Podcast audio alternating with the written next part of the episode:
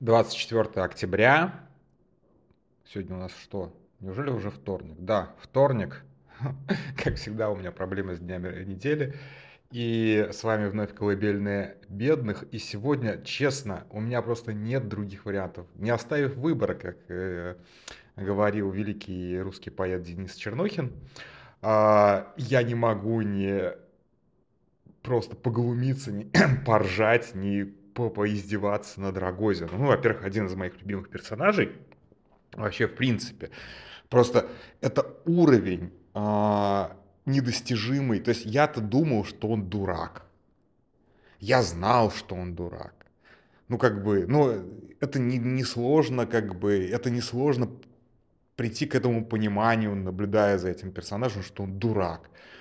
Но я не мог себе даже приблизительно степень его идиотизма, долбоебизма представить. А, что он предложил, но ну, видели все эту голосовуху, это прям почти четко обмен голосовухами, а, там прыгает уровень звука. Ну ладно, окей, мы еще оставляем там один процент на то, что это нейросети соорудили этот диалог. Но я честно, как бы, я не могу себе представить, чтобы человек какой-то вообще, как такая вообще мысль может появиться, да, вот, что...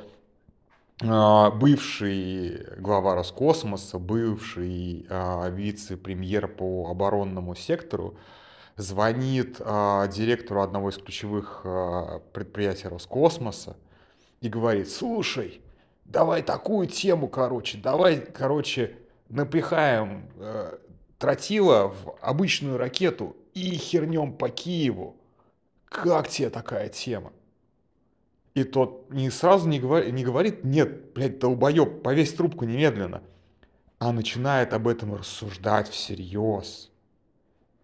И тот еще такой, вот, а вот, вот очень важный момент, что я через три дня встречусь с чуваком, который будет как бы встречаться с Верховным.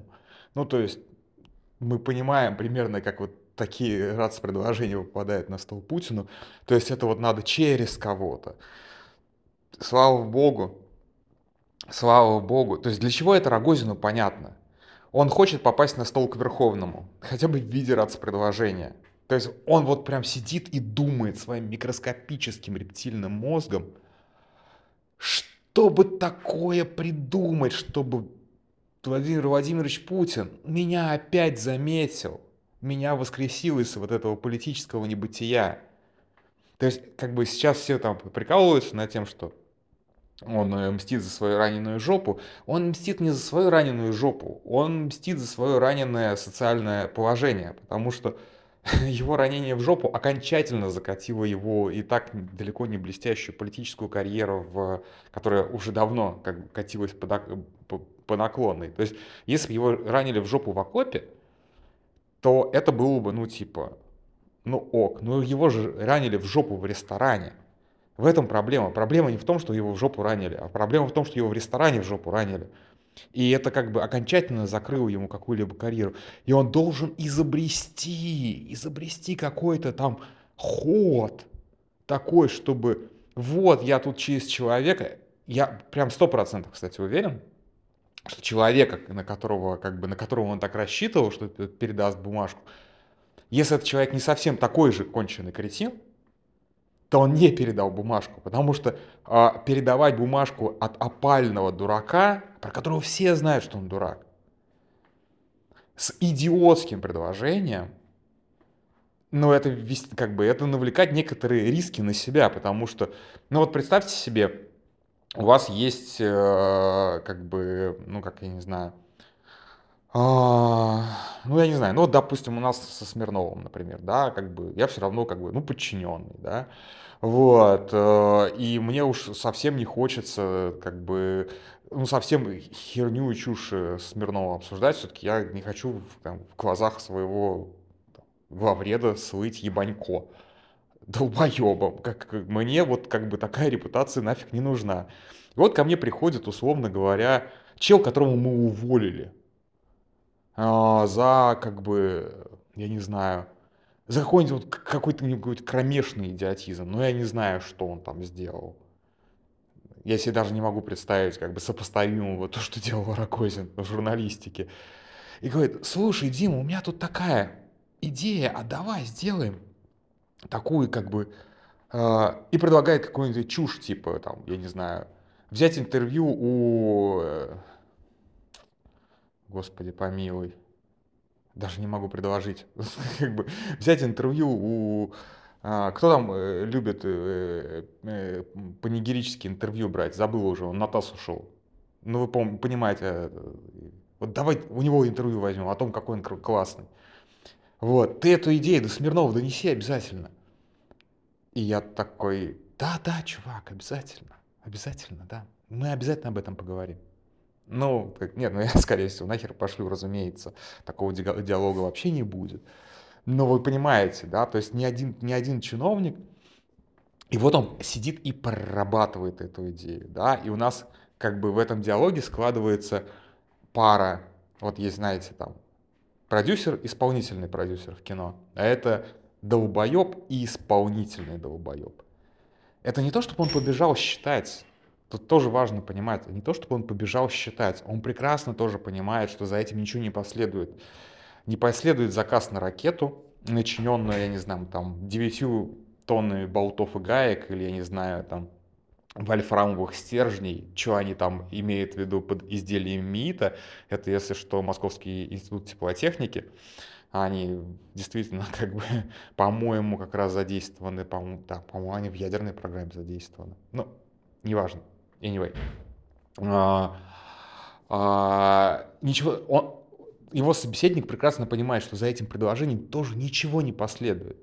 Но по каким-то причинам он как бы не посылает сразу сходу Рогозина нахрен, а всерьез его выслушивает и начинает, ну, теоретизировать.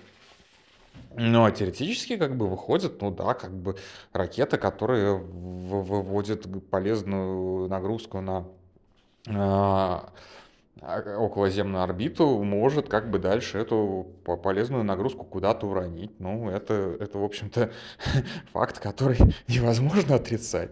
Ну, вот, с какой точностью вопрос, да, действительно, доживет ли эта полезная нагрузка до, до цели из-за там перегрева, о чем, собственно, этот специалист говорит.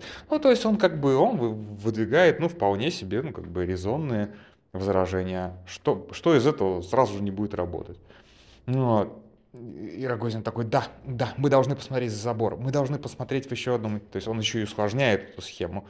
Давайте мы подпишем как бы одно предприятие, давайте мы подпишем э, другое предприятие с какой-то секретной там, это самое, с какими-то секретными программами, все это скрестим. Ради чего?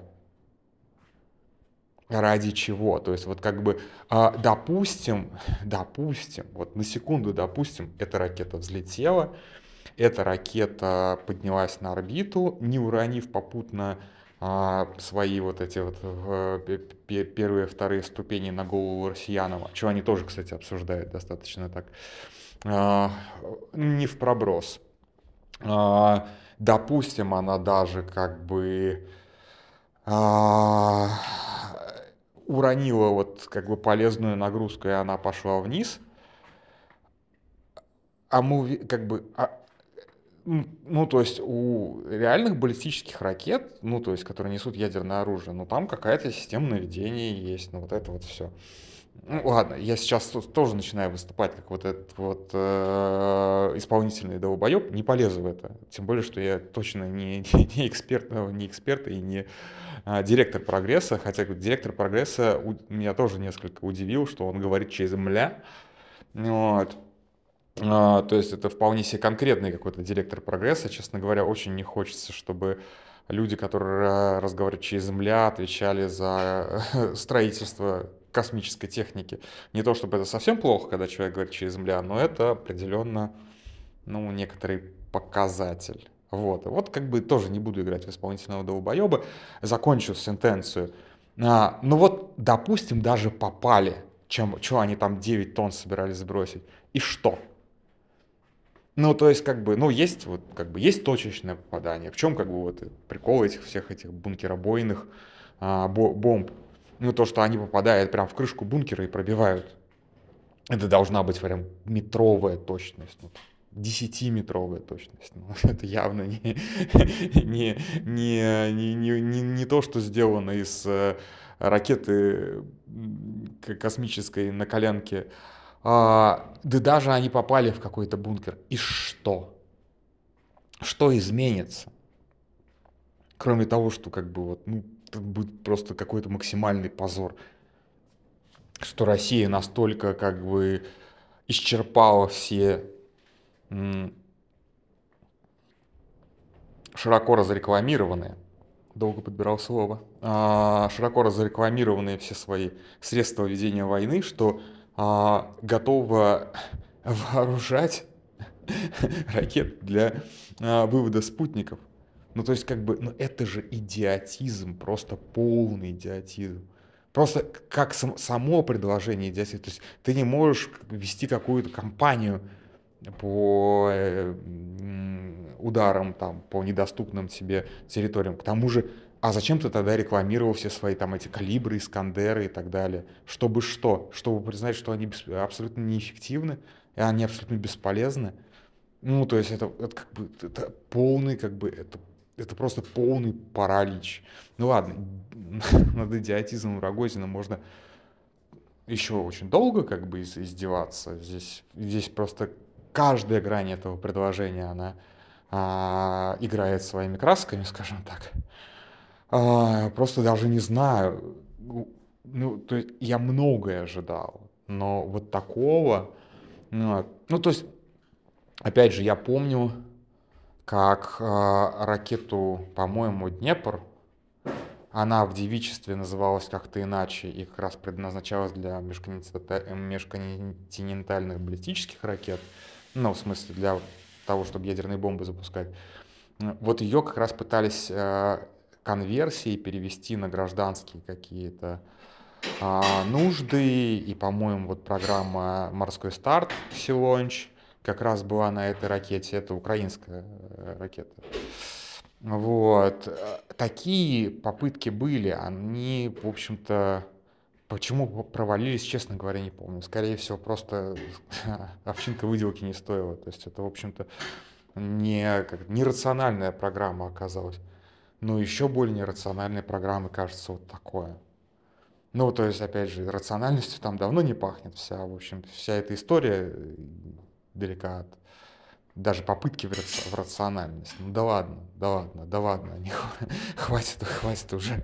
Хватит уже издеваться над Рогозином. Короче, вот такой вот удивительный даже персонаж. И я напомню, что этот удивительный персонаж достаточно долго считался оппозиционером, кстати. Ну, в каких-то кругах. И а, а, достаточно долго считался а, политиком в каких-то кругах. То есть вы понимаете, да?